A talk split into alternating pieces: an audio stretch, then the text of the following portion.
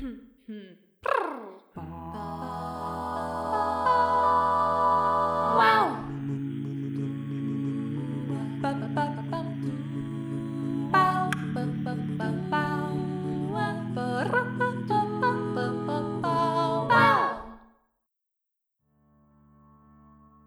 Gergő, hogy vagy? Szervusz Tündi, köszönöm szépen, jól vagyok. Veled mi a helyzet, hogy vagy? Jól vagyok, köszönöm, most úgy minden rendben. Ez a nagyon lelkesen várom majd a következő énekórámat a héten, mert hát ugye közeledik a karácsony most már nagyon, egyébként itt van a nyakunkon a karácsonyi kórus fellépés is, illetve a saját kis virtuális énekkarommal készítünk egy újabb felvételt, szóval most zene minden körülöttem éppen. Veled mi újság? Hát igazából velem a szokásos van, nagyon várom már a... Ez ugye az utolsó teljes munkahét a szünet előtt, a jövő héten már utazok haza Magyarországra, ha minden igaz, az ünnepekre, úgyhogy meglátjuk nyilván, hogy, hogy mi hogy fog alakulni, de a, a lényeg az, hogy már eléggé érzem ezt a, az évvégi hangulatot benne a munkában is, meg úgy magamon is, úgyhogy de azért igyekszem hasznossá tenni magam, és, és új projektek vannak most a láthatáron, hál' Istennek még így a, a, a szünet előtt gyorsan mindenki be akar pakolni egy csomó Zoom meetinget, és Skype oh. meetinget, és meeting meeting hátán, én meg uh, lelkesen csapom őket vissza, hogy majd jövőre abszolút jól teszed. És hát ugye már itt készülünk tényleg az ünnepekre és a finom ételekre. Ugye például mi már bepakoltunk online vásárlást előre, mert a nagyobb szupermarketek és egyéb cégeknek már le kell foglalni az időpontjait eléggé hamar, hogy aztán utána tudjunk konkrétan élelmiszert kapni a, azokra a napokra, amikor egyébként be vannak zárva a boltok. Szóval már terveztük, hogy fú, milyen nyálcsorgató, fantasztikus karácsonyi vacsorákat fogunk csinálni, és hát így belegondolok, hogy mennyi érdekes íz vár. Egyébként a legnagyobb lelkesedésem az az, hogy Cambridge-ben van egy magyar bolt, ahol nagyon jó minőségű, nagyon sok magyar terméket lehet kapni, tehát például tervezek majd venni savanyú káposztát, mert azok is van, hogy akkor elkészítsem a kedvenc káposztalevesemet, ami nem frankfurti leves, hanem egy másfajta káposztaleves, hm. és hát ezzel rögtön át is vezetjük kicsikét ilyen félig béna, félig um, gagyi módon. Ez sem ennyire nem volt gagyi. Ez tök rendben volt, Tündi. Hát Ez jó, most oké. fekete pont. Jaj, bocsánat. Igen, én egyébként arra gondoltam, hogy megkérdeztelek volna nyilván, hogy te, te sütsz valami kelt kalácsot, vagy ilyesmit karácsonyra, vagy esetleg jó kis um, kovászos kenyeret, ilyesmit, mert hogy alapvetően a mai adás témája az a fermentáció, az erjesztés folyamata lesz, illetve az, ahogyan az emberek ezt felhasználják.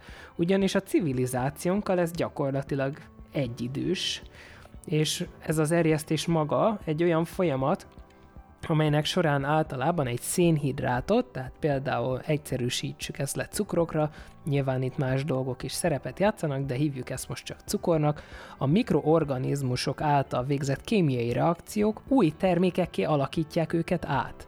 És az emberiség, ezt ugye, ahogy az előbb is mondtam, az ókor óta kihasználja ezt a természetes erjedési folyamatot, Számos termék, többek közt élelmiszerek, illetve gyógyszerek és üzemanyagok kifejlesztésére is. Nyilvánvaló üzemanyagról nem beszélhettünk az ókorban, de azóta ugye ezek a bioüzemanyagok már erjesztés folyamattal készülnek, és ebben a részben most közelebbről megvizsgáljuk azt, hogy az erjesztés hogyan is indult el az embereknél, bemutatva azt is, hogy miért ez a természetes folyamat az emberiség legősibb biotechnológiai eszköze. Igen, abszolút.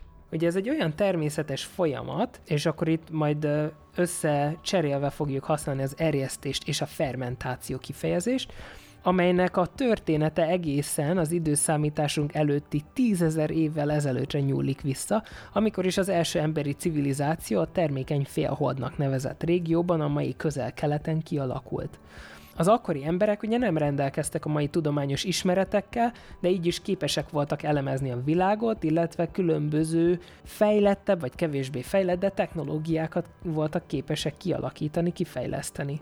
Carl Sagan, aki egy nagyon híres uh, tudós, ugye csillagász volt, nem tudom, hogy a, a hallgatóság mennyire ismeri például Neil deGrasse Tyson-t, aki jelenleg az egyik leghíresebb tudományos kommunikátor, előadó a, az USA-ban, és ugye az ő nevéhez fűződik például a, a Disney Plus-on látható Cosmos, Igen. az új kiadása, illetve um, az ő nevéhez fűződik az is, hogy a Plutót lefokozták, ugye a bolygó státuszról.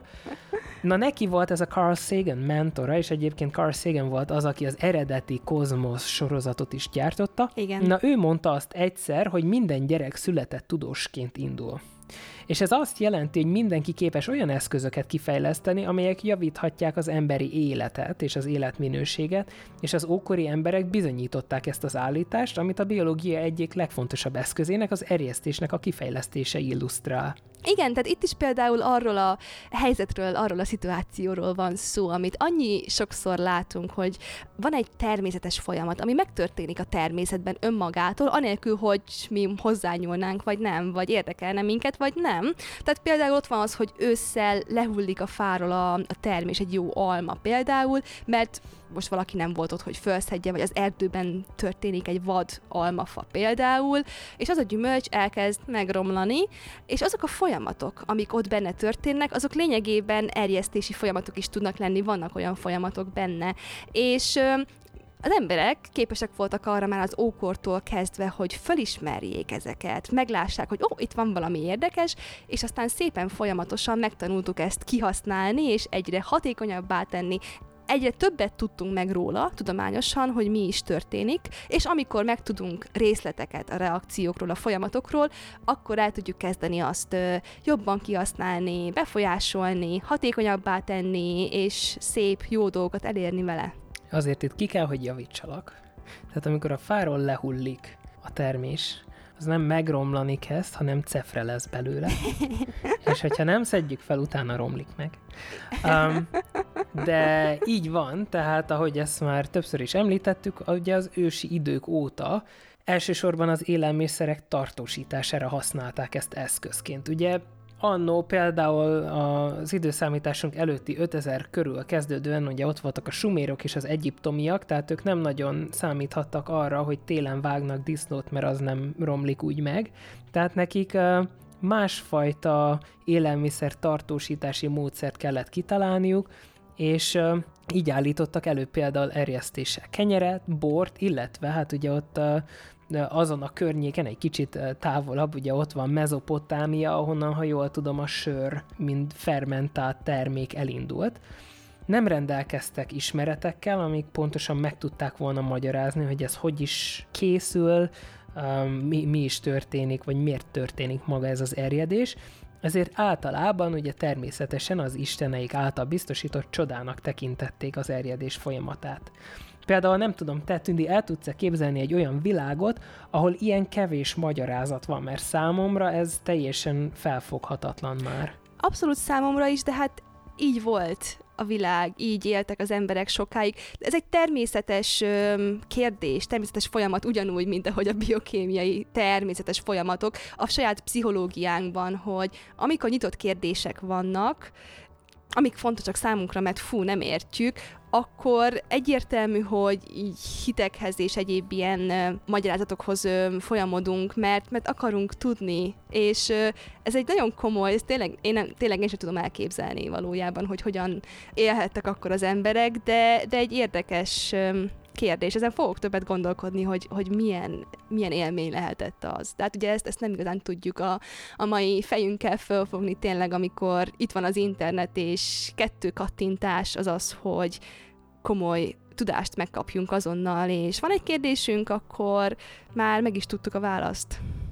Igen, hát ugye manapság inkább az a nehéz, hogy kiszűrjük, hogy melyik válasz az, ami tényleg életszerű, és, és azért szerencsére vannak egyébként olyan weboldal gyűjtemények, ahol, és ezt talán a, pont az összeesküvés elméletek pszichológiája részünkben ki is tárgyaltuk, amik összegyűjtik azokat az oldalakat, amikre nem feltétlen kell tudományos magyarázatért támaszkodni. Um, Na de ugye most kicsit visszatérve erre, hogy uh, magyarázat nélküli világ, például az, hogy az 1800-as években ugye Louis Pasteur, tudós, azt javasolta, hogy az erjedés a mikroorganizmusok jelenlétének köszönhető. És ekkor ez még abszolút nem volt egy elfogadott gondolat. Ugye ehhez hozzátartozik az is, nem tudom, hogy, hogy valaki például a hallgatóságból szoktál nézni a Charité nevű német sorozatot, ami a Berlin legrégebbi és leghíresebb kórházáról szól igazából, vagy hát annak a környékén, és abban játszódik.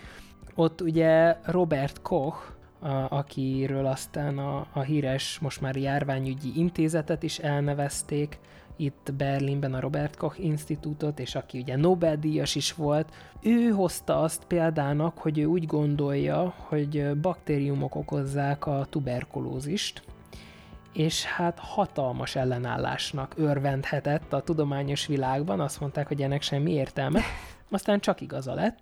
Na de ugye itt vannak ezek a mikroorganizmusok, hogy, hogy a hallgatók is értsék, hogy mit értünk ez alá, ide értünk minden mikroszkopikus dolgot, az egysejtüktől kezdve a baktériumokon át, az élesztő gombákon keresztül, olyan apró, élő, sejtes vagy nem sejtes dolgokat, amiket szabad szemmel nem látunk. És Pasteur azt is megállapította, hogy a különböző baktériumok különböző típusú erjedést végeznek, ez alapján különböző végterméket lehet nyerni. Ugye innen is jön az a kifejezés az ő tiszteletére, hogy ugye például a tejet pasztőrözik. Igen. Vagy ugye van, a, a, ami inkább a, az egészségügyben, illetve a, a kémiában, biológiában jártas emberek, ugye a labor gyakorlatokon használtunk temérdek pasztőrpipettát, um, ami ez a, Jaj, a hát műanyag igen. egyszer használatos felszippantós uh, pipetta. És igen, az erjesztés alkalmazása az emberiség fejlődésének egyik fő letéteményese. Valójában ez tekinthető a biotechnológia legelső felhasználásának. Igen, és csak az, hogy tényleg értsük, ez visszatekint egy pillanatra erre a kérdésre, hogy amikor még a felismerések és a tényleges tudományos tudás nélküli világ, hogy tehát nem gondolták emberek, hogy léteznek a szemmel láthatónál kisebb élőlények, és miért gondolták volna? Hát nem láthatjuk a szabad szemmel, akkor nem is gondoljuk, és ez egy hatalmas ugrásnak kellett lennie az általános gondolkodásban, és emiatt voltak ennyire rezisztensek, ellenállóak a tudósok is egy ideig azt, hogy fú, hát mikroorganizmusok hogyan okozhatnának. Egyáltalán vannak ilyenek.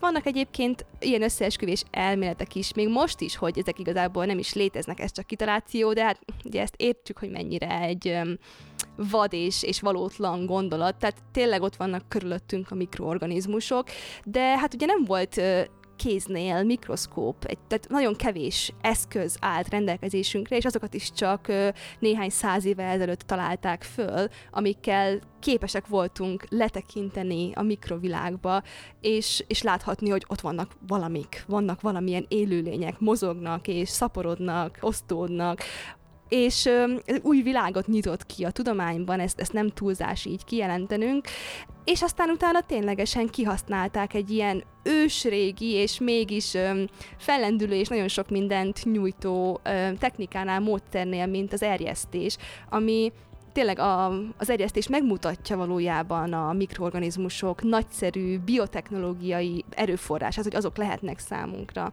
És ez ma már nélkülözhetetlenné vált. Egy olyan módszer tényleg az élelmiszeriparban, meg sok más ipari területen is, ami támogatja az emberi társadalmat nagyon sok szinten, és már több mint tízezer év óta. És akkor ugye itt a kérdés, hogyan történik az erjedés? Például gondoltál-e már arra, hogy mit jelent lélegezni? Hát te biztos.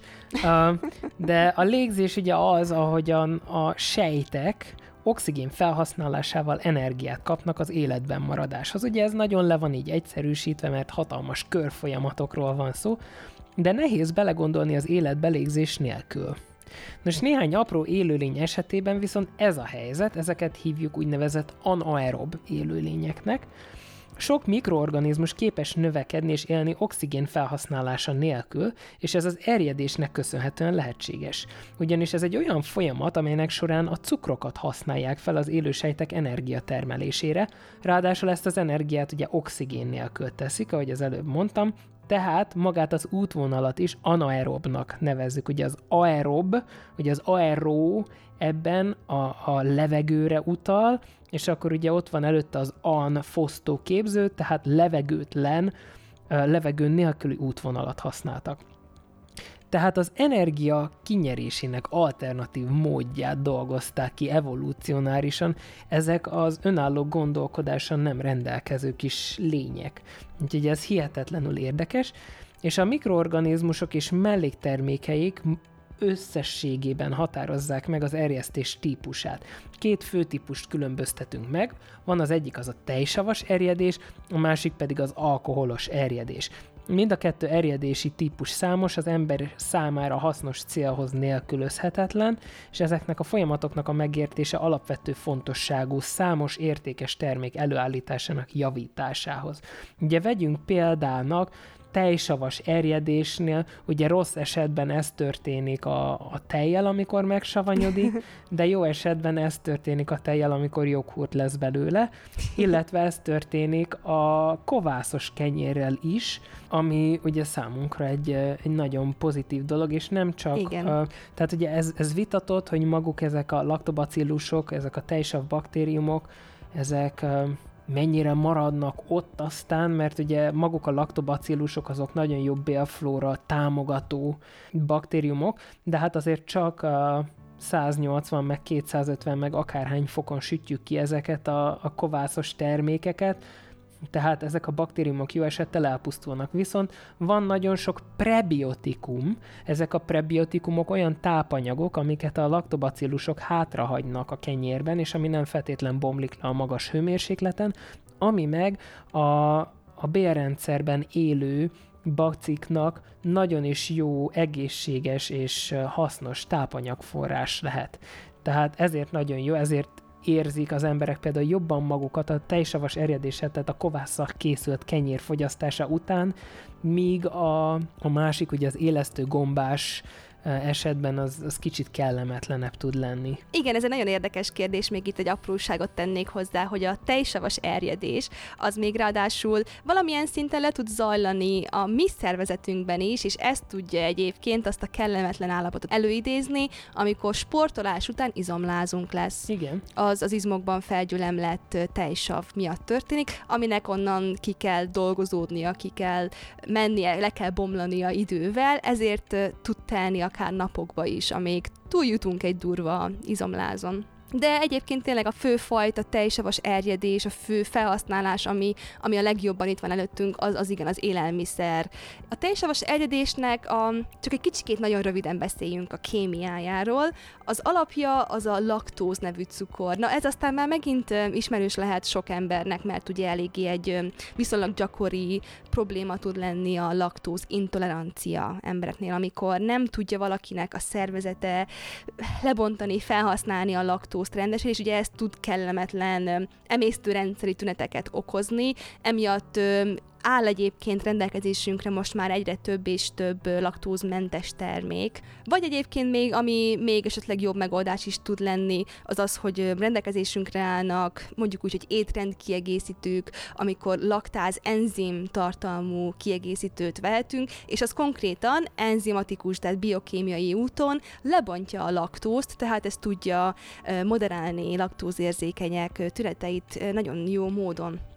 Tehát a mikroorganizmusok a tejsavas erjedés során ezeken a laktóz molekulákon, laktóz cukrokon dolgoznak, mert tulajdonképpen mi is a célja ezeknek a mikroorganizmusoknak, az az, hogy ők energiát nyerjenek a saját fennmaradásukhoz, saját életükhöz, és egy laktóz molekula felhasználása, erjedése az két molekula tejsavat hoz létre, ami ugye az eredménye ennek a folyamatnak, és még két molekula úgynevezett ATP-t hoz létre, amit úgy ismerünk, mint az energiahordozó, energiatároló molekula a szervezetben, és aztán ez nagyon fontos, nagyon alapvető molekulája az élelmiszer felhasználásának, a metabolizmusnak, az energia kinyerésének táplálékból, és aztán annak felhasználása más területeken a szervezetben. Igen. És akkor ezzel szemben az alkoholos erjedés, amit uh, inkább az élesztők, uh, különböző gombák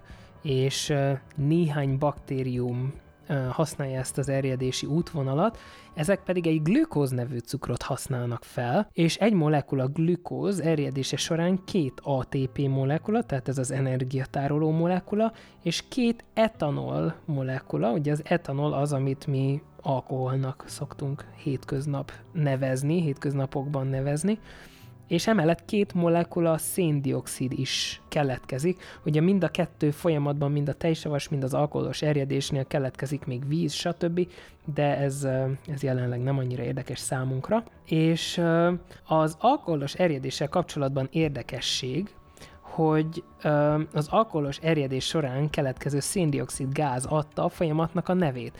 Ugyanis latinul az erjedés az fervere, és ebből a szóból származik, ami forrást jelent.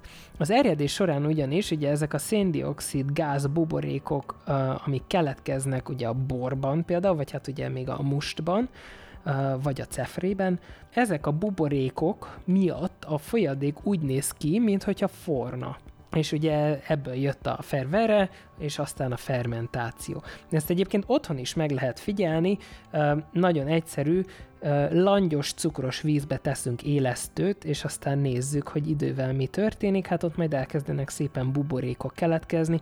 Ugye minél cukrosabb ez a folyadék, és minél inkább közel van ehhez a jó 36 Celsius fokhoz, 37 Celsius fokhoz, amit szeretnek a, az élesztő gombák, annál hatékonyabb és annál erősebb lesz ez a folyamat. Igen, és egyébként ehhez kapcsolódnak még azok az ilyen anekdoták, amiket hallhattunk így régen, vagy egyébként most is fontos, ugye boros pincék esetében, amikor szoktak arról beszélni, hogy ugye ez egy komoly probléma tudott lenni ugye boros pincékbe, amikor az erjedési folyamat a legjobban zajlott, akkor mindig úgy mentek le a boros gazdák, hogy egy égő gyertyát vittek magukkal, mivel hogy a folyamatnak a, a egyik leg komolyabb és ugye megnyilvánuló mellékterméke a széndiokszid gáz, és ugye, hogyha arra nem figyelnek oda, abba meg lehet fulladni sajnos, mert ugye kiszorítja az oxigént, amire szükségünk van a légzéshez, az életben maradáshoz.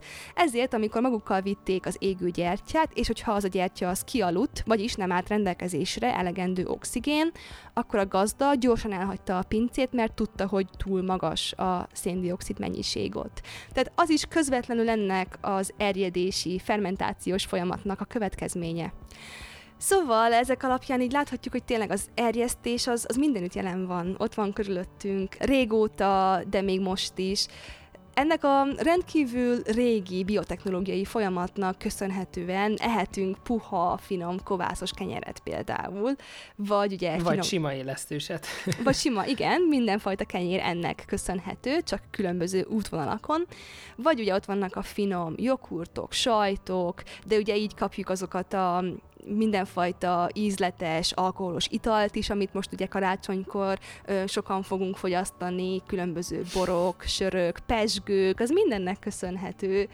Az erjesztésnek számos élelmiszerekkel kapcsolatos felhasználási módja van, még ide tartozik a zöldségek erjesztése is például, mint a savanyúkáposzta, ami nekem egy nagy kedvencem, de ide tartozik mások ö, savanyított zöldség is, amik nem csupán egészségesek, de elképesztően új ízeket is tudnak eredményezni, ugye mennyire más az íze a savanyú káposztának a friss káposztához képest. Így van. Levezethetjük tulajdonképpen, hogy három fő oka van annak, hogy az erjesztés miért fontos az élelmiszer előállításban. Ezek ö, átalakító szempontok lehetnek, egészségügyi szempontok és az ízlelő bimbóink kényeztetése. Átalakító szempontok alatt ö, azt értjük, hogy például egy dolgot mondjuk lisztet átalakítunk egy olyan termékké, amelyet az emberek kívánnak, például kenyérré. Ha egy pék élesztő nélkül próbálna kenyeret készíteni, a végtermék az ugye egy ilyen kemény, nehéz állagú, borzasztó dolog lenne, ahelyett, hogy ugye olyan puha, levegős, buborékos lenne, mint amilyennek szeretjük a kenyeret ténylegesen, mint aminek elvárjuk, hogy, hogy kinézzen és, és látszódjon és ízlelődjön. Az erjedés során keletkező széndiokszid gáz alapvető fontosságú a kenyér állagának és az ízének a szempontjából. Tehát például gondoltunk-e már arra, hogy egyes mikroorganizmusok egészségesebbé is tehetnek minket? Ugye, mint ahogy már korábban említetted, a, ugye probiotikum, prebiotikum szavakkal dobáloztunk. A probiotikumok azok olyan termékek, amelyek pontosan arra képesek, hogy az egészséges életmódhoz, az egészséges immunrendszerünkhöz és emésztőrendszerünkhöz hozzájáruljanak. Ezek olyan mikroorganizmusok, amelyek képesek javítani a közérzetet és a bélrendszer egészségét közvetlenül. A bélrendszerünkben lévő táplálék erjesztésével ezek a barátságos baktériumok képesek növekedni és gátolni a kórokozók, tehát a rossz mikroorganizmusok növekedését, ami egészségesebb gyomol, bél, traktust eredményezhet. Igen, és itt akkor érdemes megemlítenünk a diszbiózist, amikor valamilyen betegség vagy egy keményebb antibiotikum kura után a bérrendszerben nem a megfelelő flóra szaporodik el, Ilyenkor aztán megjelenhet a bérrendszerben az élesztő is, ami nagyon kellemetlen dolgokat tud csinálni, ugyanis az élesztő miatt, ugye amit korábban beszéltünk, az élesztő gombák általában az alkoholos erjesztést szokták követni, mint útvonal, és emiatt gyakrabban előfordul, mint gondolnánk azt, hogy egyszer csak egy ember folyamatosan szédül, folyamatosan olyan, mintha alkoholos befolyás alatt lenne, és bizony előfordult már az is ö, többször, hogy embereknek elvették a jogosítványát, és, ö, és hát a, a rendőri intézkedés során, amikor megfújták a szondát, akkor kiderült, hogy nagyon magas a véralkohol szintjük, pedig például évek óta nem ittak alkoholt. És aztán elmentek orvoshoz, és kiderült, hogy diszbiózis történt a szervezetükben, és élesztő gomba szaporodott el a belükben, és ez alkohol termel, ami a vékony bélben, ahol ugye ezek az élesztők megtelepettek, ott nagyon jól fel is tud szívódni, és ezzel bekerül a véráramba, és konkrétan heteken keresztül is akár képes egy embert részegen tartani, ami meg aztán a májnak egy iszonyatosan megterhelő dolog. Tehát, hogyha ha valaki esetleg ilyet tapasztal, akkor minél előbb intézkedni kell, és erre az orvos ugye tud adni bizonyos gombaölő készítményeket, amik aztán kitakarítják onnan az élesztőt, de, de itt nem csak annyi az egészségügyi probléma, hogy, hogy valaki részeg lesz tőle, hanem az, hogy bizony az, az agyat is károsítja, a májat is, a veséket, mindent károsít. Úgyhogy erre nagyon oda kell figyelni, és bizony, hogyha egy orvos azt mondja, hogy egy adott antibiotikum kura közben és után érdemes bizonyos probiotikumos készítményeket fogyasztani, akkor lehet, hogy érdemes ezt megfogadni. Különben ilyen dolgok is előfordulhatnak, azért nem olyan gyakori, de, de gyakrabban előfordul, mint gondolnánk. Igen, nem is gondolnánk sokszor, hogy milyen extrém helyzetek tudnak előállni, ezért tényleg keressük föl orvost, hogyha bármifajta ilyen kétségeink vagy kérdéseink, problémáink adódnak. De, de tényleg szerencsére nagyon sok pozitív módon van jelen az ilyesfajta erjesztés az életünkben. Tehát tényleg az, hogy ennyire kifejlődött és, és továbbfejlődött a, az erjesztés felhasználása az élelmiszeriparban, az azért, mert rendkívül ízletes, tényleg ízlelő bimbóinkat kényeztető különböző élelmiszereket nyerhetünk így, vadonatúj ízvilágok jöhetnek létre, tehát például a különböző joghurtok, sajtok, ugye az egy annyira egy ingyenc dolog tud lenni, hogy ilyen, ilyesfajta sajt, olyasfajta sajt, és ez mind az eljesztési folyamatoknak köszönhető. Igen, de azért ugye nem csak táplálékról van itt szó, tehát a tudósok a fermentációval például gyógyszerek előállítására is képesek, amik aztán elpusztítják vagy gátolni tudják a káros baktériumok, illetve vírusok szaporodását. Ugye van erre egy nagyon jó történelmi példa is, ha jól tudom. Abszolút, és az még pedig nem más, mint a penicillin. Ugye ez az első antibiotikum, amit konkrétan felfedeztek, és ezt a penicillium nemzetségbe tartozó gombák általi erjesztésből lehet kinyerni, és hány ember, fölfogadatlan mennyiségű ember életét, tényleg milliós, milliárdos számokban lehet az, hogy hány ember életét mentette meg a penicillin azóta, mióta felfedezték, mert ugye komoly bakteriális betegségek kezelése vált így lehetségessé. Hát igen, ugye ez volt az a gyógyszer, aminek a megjelenése előtt a tüdőgyulladás egy végzetes dolog volt. Manapság valakinek tüdőgyulladása van, elmegy az orvoshoz, köhög kettőt, meghallgatja az orvos, azt mondja, ja, hát tüdőgyulladásod van, tessék itt ez a széles spektrumú antibiotikum, szedjed be, aztán jól leszel két nap múlva. Pontosan. Úgyhogy, de hát igen, azért alapvetően, hogy, hogy tovább menjünk abban, hogy nem csak élelmiszerekről van szó, ugye amit az elején is egy kicsit meglebegtettünk, hogy a mikrobákat üzemanyagok előállítására is használják. Tehát amikor az emberek például ilyen bioüzemanyagot, bioetanolt tesznek az autóikba, az mind-mind mikrobiális erjesztés során keletkezett, és ennek egy újabb előnyét élvezzük vele, ugyanis az etanol üzemanyag, mint bioüzemanyag, az a benzin alternatívája, amely megújuló energiaforrásnak is minősül. Tehát gyorsan és végtelenül pótolható anélkül, hogy a forrása olajfúrás lenne. És akkor ugye miből készül ez? Tehát magát az etanolt a számos növényből, például kukoricából, cukornádból vagy cukorrépából állíthatjuk elő, ennek pedig az az oka, hogy ezek a növények olyan cukrokat tartalmaznak, amelyeket egyes élesztő gombák és baktériumok energia előállítására használhatnak fel. Aztán, amikor ezek a mikroorganizmusok alacsony oxigénszint mellett elkezdik bontogatni a cukrokat, akkor ezek erjedése során etanolt kapunk.